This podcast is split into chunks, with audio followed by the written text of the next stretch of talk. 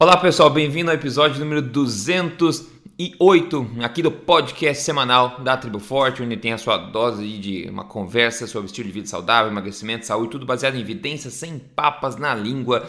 Hoje, a perigosa incompetência, as pobres vaquinhas e péssimas sugestões de saúde para variar, né, pessoal?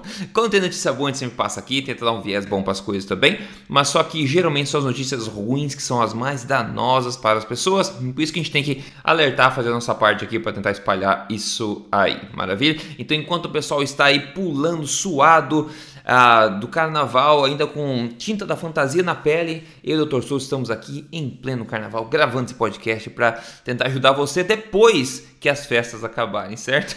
Maravilha. Dr. Souza, tudo bem por aí? Tudo bem, bom dia, bom dia aos ouvintes neste feriado. É isso aí. Vamos lá, pessoal. A gente vai começar. Tem dois assuntos principais que a gente vai falar aqui. Primeiro é de novo aquele medo, né, que eles colocam sobre a gente, sobre a questão, a questão do clima e como eles interligam isso muito fortemente com o consumo dos alimentos mais nutritivos do planeta, que são na carne e qualquer alimento de origem animal, né?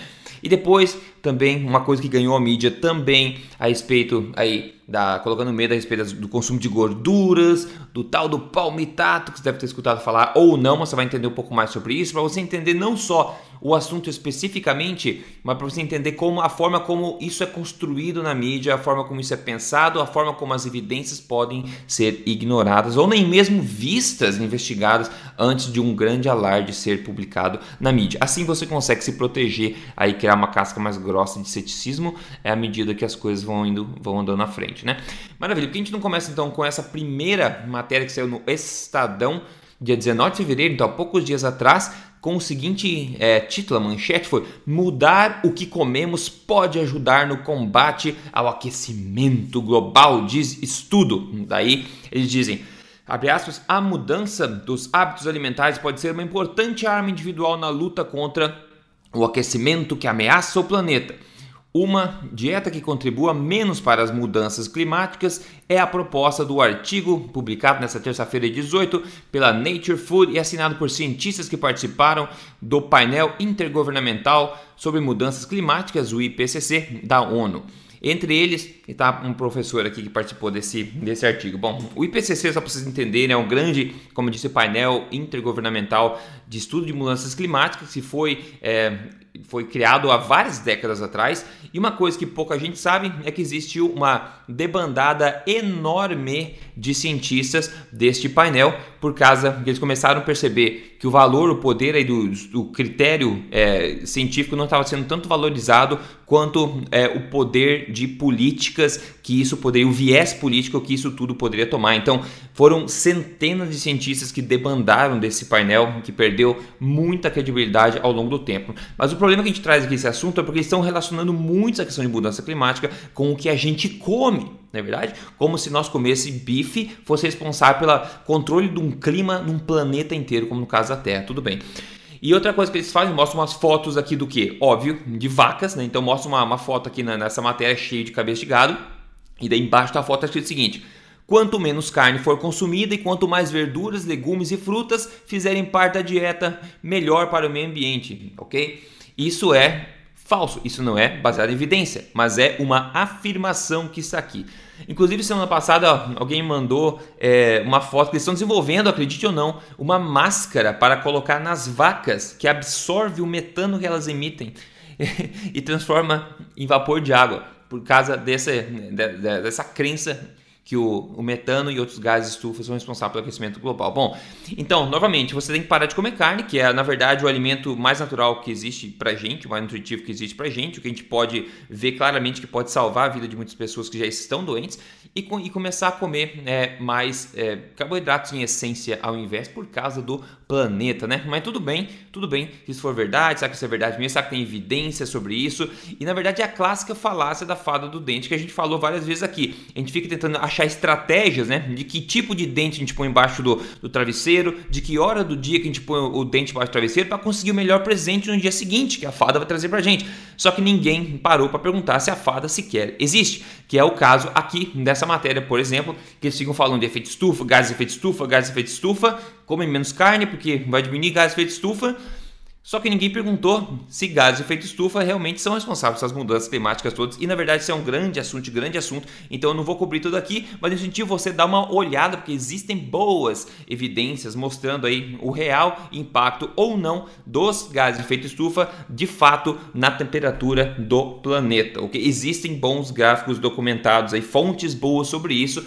Então não é uma coisa escrita em pedra e decisões políticas, recomendações dietéticas estão sendo feitas com base nessa estrutura arenosa que não está nem perto de ser sólida, ok?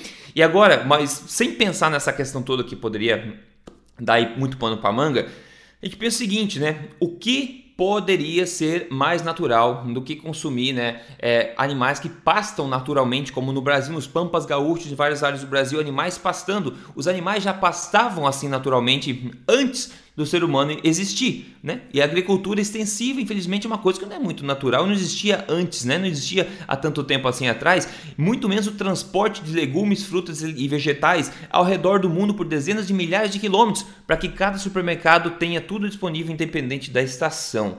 Então é muito fácil a gente pensar e resumir as coisas muito facilmente, sem ter um pensamento mais criterioso, um pensamento um pouco mais amplo, mas eles não passam por isso, por esse crivo, para poder criar aí afirmações como aquela que eu acabei de falar para você que carne realmente tem impacto direto no meio ambiente e tudo mais e acaba recomendando que você coma mais das coisas que potencialmente podem piorar, inclusive a sustentabilidade da humanidade e também, quiçá, o clima, se você, enfim, resolver fazer suas pesquisas sobre esse assunto também, que é um assunto muito muito interessante e muito medonho do nível de falta de evidência que tem de, de má, é, grande extrapolação de informação também e diretrizes políticas sendo tomadas sem real base de confiança.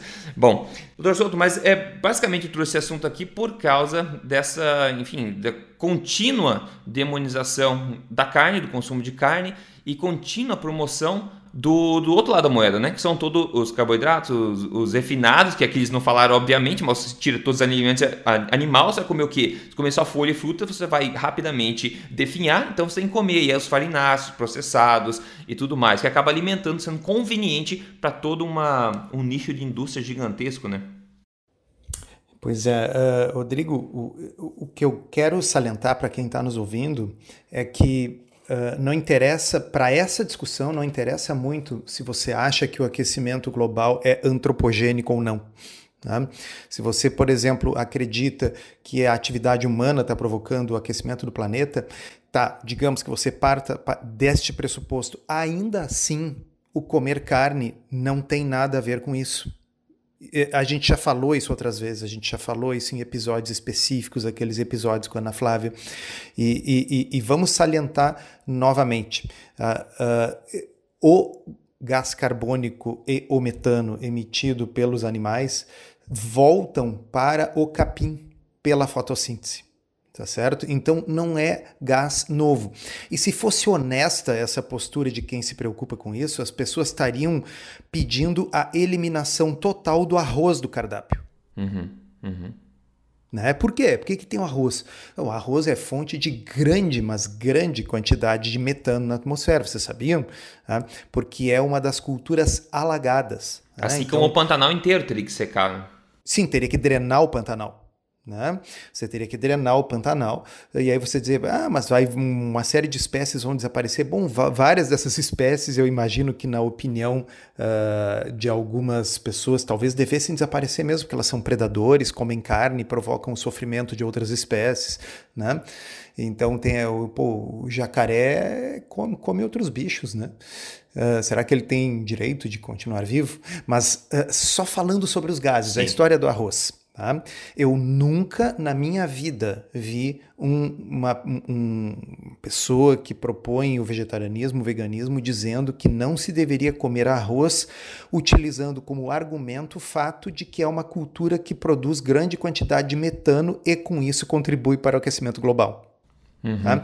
Portanto, o argumento que está sendo usado, ele não é um argumento usado porque a pessoa tem uma preocupação com o metano. O argumento é, vamos achar mais um motivo para dizer para as pessoas não comerem carne e comerem aquilo que nós produzimos. Exato. Tá? Uh, então, por, uh, por, isso que eu escrevi, uh, coloquei Uh, lá no meu blog, uh, divulguei no Telegram, uh, só não coloquei no Instagram, porque ele bloqueia as postagens do meu blog, né? Mas coloquei lá um texto que eu escrevi assim: é a mutante uh, argumentação do grupo anti-low carb. Então, uma hora é porque faz mal para o coração, aí você prova que não faz. Uma hora é porque não funciona, você prova que funciona.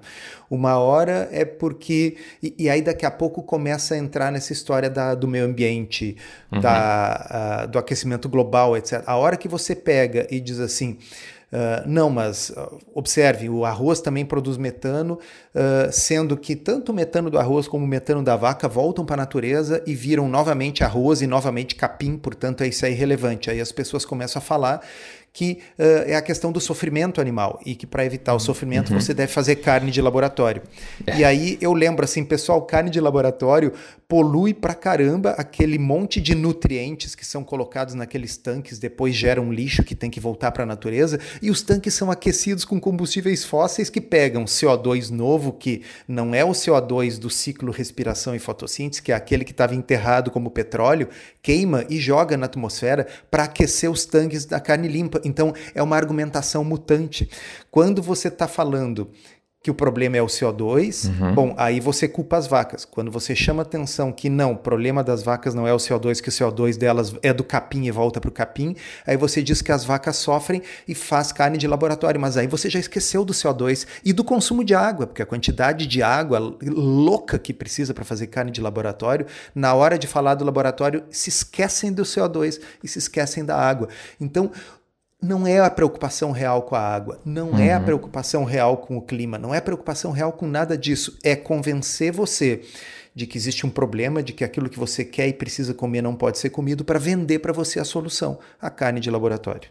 Perfeito, mas falou muito bem. É muito, é um pensamento preguiçoso, é um pensamento estreito. É muito fácil a gente manter aquele foco naquilo que a gente quer ouvir, manter o foco somente naquelas coisas que reforçam o que a gente já acha que é verdade.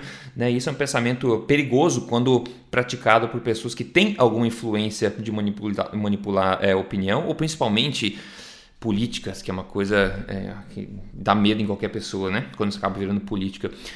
Mas enfim, então essa história, pessoal, vocês entenderem um pouco mais e como é que as coisas são passadas como fatos, na verdade, são frutos de um pensamento realmente estreito, né? E, e simplista e preguiçoso. Bom, a gente fala sobre essa história agora do, do Palmitato, você vai entender um pouco mais sobre isso. Antes disso, uma notícia boa aí, porque o Flávio Roberto, Flávio Roberto mandou aqui é, o testemunho dele, a foto antes e depois, ele no pasto, inclusive, aqui, é, coincidentemente, tem a foto antes e depois, as duas no pasto. Ele falou: em 150 dias eu consegui eliminar 27 quilos. Eu fiz jejum intermitente, sugerido por você, alinhei a uma alimentação forte e prática esportiva. Eu saí dos 126 quilos para 99 em 150 dias. Posso garantir que seus planos são verdadeiros, verdadeiramente um sucesso. Obrigado. Então, Flávio, menos 27 quilos e não foi é, comendo mais né, refinados, processados, essas coisas que o pessoal está sugerindo por aí. Foi fazer uma alimentação forte, que é fortemente embasada nos alimentos mais naturais, não processados e nutritivos deste planeta que nós conhecemos, que são alimentos de origem animal, complementados por todos os alimentos que você pode, enfim, fazer de acordo com o teu gosto. Então, parabéns aí, Flávio.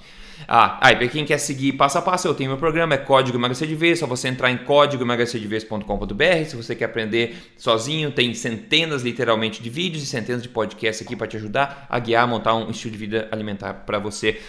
Vamos lá. Segundo, segundo tópico aqui, saiu no Globo.com, em outros lugares também. A seguinte, a seguinte manchete: vilão invisível. Pessoal, agora que eu pensa no seguinte: toda vez que existe uma construção de medo na sociedade, é alguma coisa que é difícil mensurar e difícil de ver. Percebam isso. Normalmente é uma coisa que é difícil, que a pessoa do dia a dia não consegue testar, não consegue ver com os próprios olhos, porque assim fica mais fácil colocar o medo nas pessoas. Então vai lá. Vilão invisível ataca a memória de pessoas que comem muita o que gordura. Diz estudo brasileiro, que sacanagem. Cientistas da UFRJ e Unicamp mostram que o palmitato, presente em alimentos industrializados, laticínios e carnes vermelhas, óbvio, né? Pode causar inflamação cerebral. Eles dizem, ao mesmo tempo em que nos faz ganhar peso, comer muita gordura pode nos levar a sofrer perdas de memória. De novo, pessoal, gordura, gordura, terrível gordura. Eles falam: controle a ingestão de gordura. Pedem cientistas. Ah, cientistas. Eles continuam. O excesso de peso está associado a diabetes, hipertensão e dislipidemia. Pessoas com obesidade não raro sofrem algum tipo de atrofia cerebral e têm problemas de memória. Mesmo quem não é obeso, mas está com sobrepeso, deve se preocupar com, em controlar a ingestão do que? De gordura, pois nessa fase é possível evitar o agravamento do problema, destaca a pesquisadora. Pessoal, olha só, palmitato, que eles chamam de gordura aqui, porque é mais fácil colocar medo sobre a gordura, né? Mas enfim, o ator aqui, o protagonista é o tal do palmitato, que é um sal, um éster oriundo do ácido palmítico, que é o ácido graxo saturado mais comum em animais, plantas e micro-organismos. Isso mesmo, até no leite materno, o qual é bem rico em gorduras saturadas. O palmitato, esse veneno terrível, está lá para alimentar o bebê, né? Agora, a pergunta sempre é, mas o que que, beleza, né? Nossa, que mensagem forte, né? Que vilão invisível vai matar todo mundo, mas o que as evidências dizem? E aí eu vou ler um resumo rápido aqui, porque o Dr. Soto postou bastante sobre isso, ele pode elucidar um pouco mais sobre isso aqui. Eu quero ler o resumo dessa evidência, que inclusive foi aquele que ele mesmo usou, só para você entender de fato o que, que a evidência diz. Um ensaio clínico muito interessante e bem controlado foi publicado em 2014. E agora o resumo. Ele fala o seguinte: Meta-análises recentes não têm encontrado associações entre doenças cardíacas e gorduras saturadas na dieta. No entanto, altos níveis de ácidos graxos saturados no sangue são preditivos de maiores, de maiores riscos de doença cardíaca e diabetes tipo 2. Essas observações sugerem uma desconexão entre a gordura saturada consumida na dieta e a gordura saturada no sangue de fato. 16 adultos com síndrome metabólica foram alimentados por três semanas de dietas que aumentavam progressivamente em carboidratos e diminuíam concomitantemente as gorduras saturadas. Então, apesar de um aumento significativo no consumo de gordura saturada junto com uma dieta baixa em carboidratos, e depois de um gradual, de uma gradual diminuição em gorduras saturadas, junto com uma dieta mais alta em carboidratos, não houve mudança significativa nas proporções e ácidos graxos saturados no plasma sanguíneo. Agora, enquanto a gordura saturada no plasma se manteve relativamente estável, a proporção de palmitato diminuiu significativamente e uniformemente à medida que o consumo do que? De carboidratos diminuía e gradualmente aumentava esse palmitato à medida que os carboidratos eram reintroduzidos. Eles dizem: esses resultados mostram que o consumo de gorduras saturadas não está relacionado à gordura saturada no sangue e que aumento, aumentando o consumo de carboidratos promove o aumento do palmitato no plasma, um marcador que é consistentemente associado com problemas de saúde. Peraí, doutor Souza, mas estão falando, se eu entendi bem, é que a gordura não tem nada a ver com a história, é que o consumo desses carboidratos, que é justamente o que eles sugerem que a gente, que a gente come, que está aumentando né, o, o palmitato no sangue, causando esse problema. Então, será que esse vilão invisível, na verdade, seriam os carboidratos, que não são nem um pouco invisíveis? Qual que é essa história aí? A, é, a história é, é, como eu costumo brincar, é o velho pensamento simplista de que você não pode comer alface porque você vai ficar verde, uhum. ou você não pode comer muita beterraba porque vai ficar roxo. Né? Uhum. Então, assim como isso não acontece, não é porque você está comendo palmitato que o palmitato vai aumentar no sangue. Né? O corpo simplesmente é mais complexo do que isso. Né? Então, uh, lá no Telegram, que é, é, DR solto, tá? eu fiz essa análise junto com, com as pessoas, assim, passo a passo. Tá? Então, é, é, é, é muito interessante analisar a, a, a, estrutura da notícia, como você disse, Rodrigo. Sim. Começa assim ao mesmo tempo em que nos faz ganhar peso, comer muita gordura pode nos levar a sofrer perdas de memória. Só um pouquinho. V vamos parar, é aquele som, som de travada de carro. É, só, só, até quem é que disse que comer gordura nos faz ganhar peso? Cadê o ensaio clínico randomizado que mostra isso? Não é o contrário em seres humanos, quando a gente come uma dieta uhum. pobre em carboidratos, mesmo que ela seja rica em gordura, as pessoas perdem peso? Pois é. Né? Então, é. é interessante porque frases são colocadas como se elas fossem verdadeiras e como se elas fossem consenso, e, e já parte para a segunda frase, já parte para o próximo parágrafo, mas só um pouquinho já começou com a frase errada. Então, é isso que você tempo, falou. Eu acho né? que o importante é que eles já colocaram um contexto na mente do leitor, né? Com essa frase Exatamente. Tá? E comer muita gordura pode nos levar a sofrer perda de memória. E aí eu pergunto: o estudo sobre o qual eles estão falando mostrou isso? Eu já adianto, não, ele não mostrou. Tá? Na verdade, Uh, ninguém estudou, ninguém pegou e randomizou pessoas para comer mais gordura ou menos gordura e depois fazer testes de memória para ver se isso afeta. O estudo, primeiro, o estudo ele era um estudo misto em roedores e humanos. Uhum. Primeira coisa. Tá? Em humanos, eles simplesmente pegaram pessoas obesas com evidência de demência, de, de, de, tipo Alzheimer, e outras pessoas obesas sem evidência de demência, e avaliaram a presença do palmitato, do ácido palmítico, que, como você bem colocou, Rodrigo, é a gordura mais comum em plantas e animais. Tá? Uhum. Tá? Tipo, se você faz uma lipoaspiração, aquela gordura que vai para dentro do frasco, aquilo ali é, na sua maior parte, ácido palmítico. O ácido palmítico é a gordura que os bichos e as plantas fabricam em maior quantidade. Tá? Então não é uma coisa estranha, uma pequena, uma, uma substância tóxica que você deve evitar. Um vilão é, tipo, invisível. É boa parte de você é ácido palmítico. Tá? Então uh, eles descobriram o seguinte, que nesses seres humanos que tinham excesso de peso e também tinham demência, eles tinham uma concentração maior do ácido palmítico no líquido cefalorraquidiano, naquele líquido que banha o cérebro. Uhum. Bom, Ótimo, eu acho interessante, eu acho que a ciência uh, ela avança à medida que a gente vai fazendo esse tipo de descoberta. Mas a pergunta é, como é que esse ácido palmítico chegou lá? Por que, da onde que alguém orienta que você pode dizer que é porque você comeu mais ácido palmítico? Uhum, né? uhum. Então, uh, olha só, eu escrevi, né? O primeiro passo é descobrir se isso é um estudo em animais ou em humanos, tá? Então, olha lá. Uh, coloquei, ok, mas já comentamos dias atrás que a resistência à insulina e diabetes estão intimamente relacionados à demência. Então, quer dizer, uh, as pessoas que têm excesso de peso têm realmente um risco maior de vir a desenvolver demência se elas tiverem resistência à insulina, se elas uhum. forem diabéticas. Tá? E a gente sabe, agora isso não foi dito lá no estudo do Globo, não foi dito na reportagem, que ter resistência à insulina, ter síndrome metabólica, está associado com níveis maiores de palmitato, de ácido palmítico no sangue. E uhum. vocês sabem por quê? Não é porque a pessoa está comendo mais ácido palmítico ou palmitato, é porque ela está comendo muito carboidrato, o corpo passa a oxidar basicamente glicose como fonte de energia e o palmitato, que é uma gordura, fica lá no sangue, entrando uhum. no líquido cefalorraquidiano da pessoa e causando problemas, ao invés desse palmitato ser usado como fonte de energia, que seria correto. Uhum. Tá? Pessoas que têm resistência à insulina, justamente por isso, acabam tendo níveis mais altos deste elemento no sangue. Tá?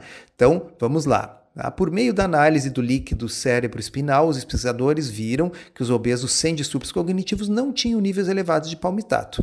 Tá?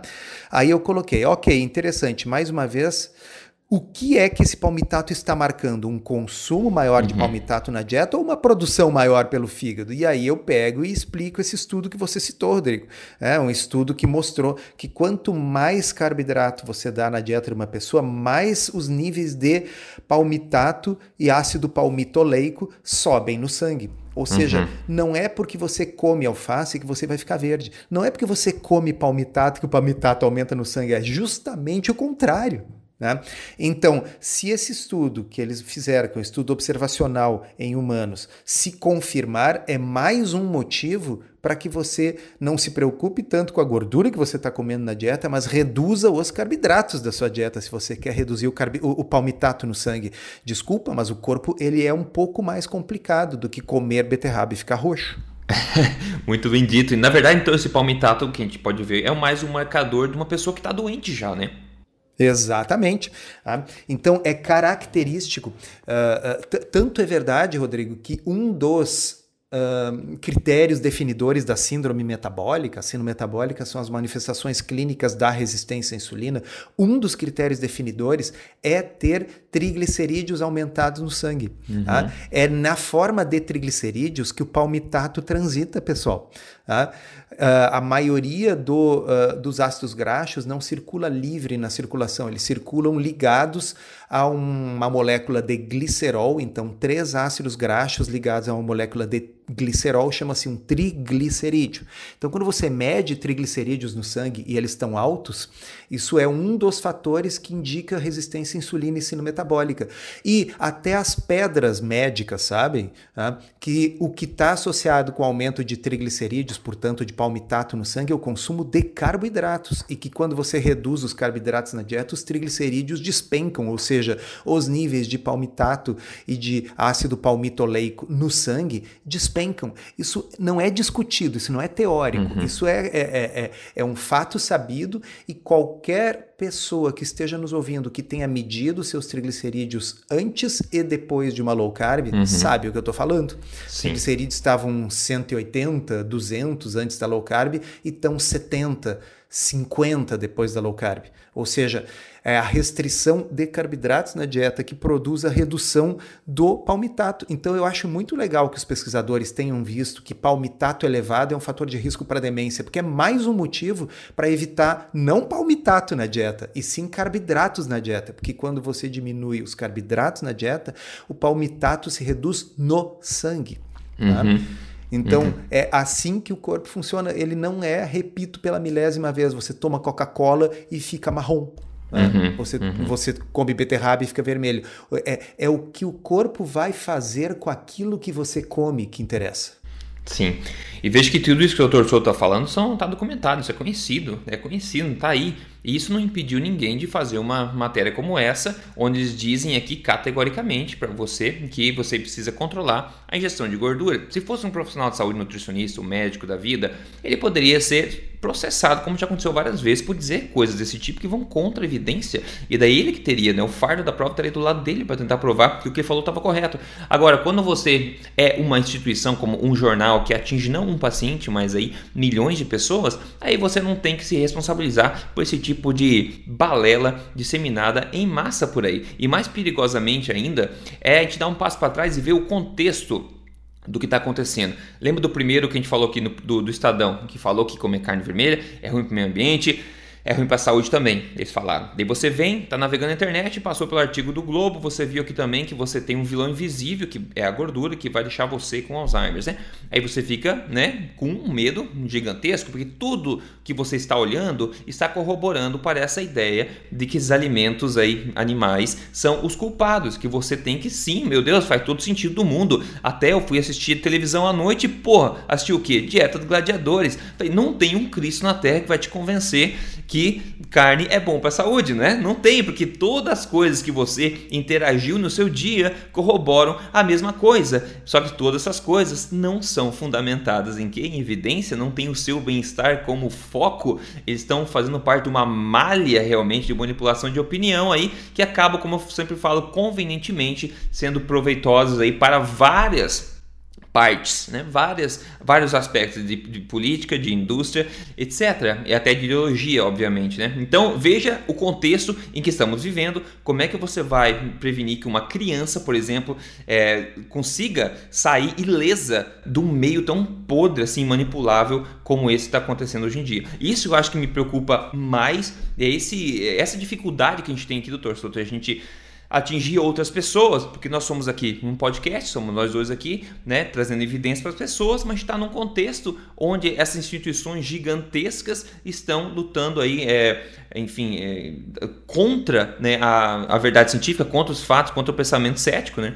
Na verdade, eles querem evitar esse pensamento cético, né? Eles querem fazer com que vire parte do bom senso, que seja ridículo é, a gente negar que, que essas coisas sejam é, verdade, né? É perigoso. É, é é por isso que a gente sempre está tá aqui citando estudos científicos, que é para as pessoas não verem assim, cara, nós não estamos tirando da cabeça, né? Então eu, eu lá no Telegram, em DR Solto, né, coloquei lá uma pe... Eh, eh, traduzido, eu, eu traduzi vários trechos dos artigos científicos e coloquei ali, tá? Então vou ler para vocês. Uma pedra angular das diretrizes alimentares tem sido a restrição de gordura saturada, mas essa posição está sendo questionada em grande parte porque análises recentes descobriram que a ingestão de gordura saturada não está relacionada ao risco de doenças. Né? Segue os autores. No entanto, uma proporção maior de gordura saturada no plasma, no sangue, né, está relacionado ao aumento do risco de diabetes e doenças cardíacas. Aí segue os autores. Os resultados mostraram que o aumento da ingestão de gordura saturada na dieta não se acumulou nas frações lipídicas plasmáticas quando o carboidrato foi restringido. E além disso, quando a ingestão de gordura saturada na dieta diminuiu, não houve uma diminuição consistente na gordura saturada no plasma. Então, deixe isso se sedimentar na sua cabeça um momento. O que os autores estão dizendo, primeiro, é que comer mais gordura saturada não aumenta a gordura saturada no plasma e que comer menos gordura saturada não diminui a gordura saturada no plasma. Portanto, se for verdade que níveis maiores de gordura saturada no líquido cefalorraquidiano ao redor do cérebro estão associados com demência, isso não tem absolutamente nada a ver com a gordura que você come ou deixa de comer. É isso que eles estão uhum. dizendo. Tá? Muito bem dito. Uhum. Porquanto a gordura saturada no plasma não tenha se associado ao carboidrato ou à gordura saturada da dieta, o ácido palmitoleico plasmático, um biomarcador associado ao aumento de risco de hiperglicemia, resistência à insulina, síndrome metabólica, diabetes tipo 2, aumentou de forma incremental justamente com os carboidratos da dieta. Uhum. Uhum, tá? uhum. Então, é, é, aquela história. Se, uh, talvez, sem querer, os autores do estudo lá da Unicamp tenham aumentado, reforçado aquilo que a gente vem dizendo aqui. Se você quer manter a saúde, uhum. manter o seu cérebro funcionando, lembrar, sabe, o caminho de casa quando você sair, talvez você devesse pensar em reduzir o pão e o açúcar, porque essas coisas aumentam a concentração de determinados ácidos graxos saturados. Né? Então, não é o ácido palmítico que você come que aumenta o, o palmitato no cérebro. Se algo aumenta o palmitato no cérebro, provavelmente é comer açúcar demais e farinha demais. É isso que os estudos mostram, mas não é isso que a notícia diz. Perfeito, exatamente, exatamente, pessoal. É isso. Então, doutor Souto, Conta aí o que, que você vai eh, comer na sua próxima refeição, ou que você comeu no café, talvez, não sei.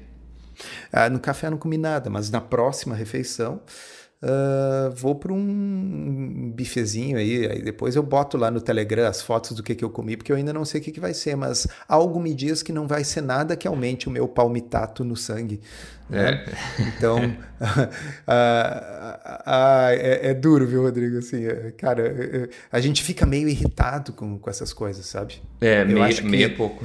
É, a, a, gente deve, a gente deveria ter uma insalubridade pelo é. estresse que a gente passa por ser obrigado a ler determinadas coisas. É, não, isso, isso é, é, totalmente é um, verdade. É um risco ocupacional, né, do, do nosso podcast. É, é um risco para nossa saúde mental continuar fazendo esse tipo de coisa. É, realmente é triste. Ainda bem que a gente está muito bem nutrido com boas gorduras saturadas e bons alimentos, né? Ah, ah, ontem eu comi ovos, comi é, vieiras, vieiras, interessante. Hum. É a segunda vez que eu comi na vida, não sabia nem que chamava vieiras, eu, chamo de, eu chamei de escalopes, o pessoal rapidinho me corrigiu, falou que é, é vieiras o nome. É muito gostoso, na verdade é uma das poucas coisas de origem animal que tem carboidratos, olha só. Então vieiras, se você olhar a informação nutricional, ela é até docinha, tem um cheirinho meio doce e tem um sabor meio adocicado. E ela contém carboidratos, assim como ostras, né, mariscos, eles contêm um pouco de carboidratos. Fígado também contém um pouco de carboidratos. São poucos alimentos de origem animal que contêm um pouco de carboidratos. É glicogênio, né? Glicogênio, é. Então é interessante. E vem para trazer também para gente que a ideia sóbria também para gente não crucificar nenhum que a gente fala, nenhum macronutriente. Porque não é o macronutriente só, né? É como ele é constituído, que tipo de alimento que traz aquele macronutriente. Então não é o carboidrato que é terrível, nós sabemos muito bem digerir carboidratos, né? Agora o carboidrato pode vir na forma de um, de um, de um muffin, né? Ou pode vir numa forma de uma batata doce, de um chuchu, de uma vieira, né? Depende, depende. Assim como proteína pode ser boa, proteína pode ser terrível quando é extremamente processada, etc. Então não é um macronutriente só, essa é uma visão muito simplista. A gente tem que ver que alimentos que constituem esses macronutrientes. A gente pode daí é, considerar os efeitos deles. Bom, é isso então, é isso que eu fiz, isso que eu degustei. E eu sugiro que vocês, se não sigam ainda a gente nas mídias sociais, outras mídias, siga aí, Dr. Souto já falou no Telegram, está lá DR Souto. Você pode seguir também no, no Instagram, em todas as mídias sociais, só procurar Rodrigo Polessa, você acha, no YouTube também é, ainda assim ablc.org.br, enfim, tem recursos de, de sobra para você, triboforte.com.br, se você quiser mais 550 receitas para você inspirar aí a, a culinária no teu dia a dia com receitas simples, tranquilas de se fazer e que são aí adeptos à alimentação forte. Enfim, muitos recursos, o que não pode é continuar sendo vítima desse mar de balela que está por aí. Beleza, pessoal? Maravilha. Então, doutor Souto, obrigado aí pelo esse papo de hoje. A gente se fala com certeza na semana que vem de novo, né? Não vai faltar assunto. Nunca falta. Beleza, até lá então, um abraço.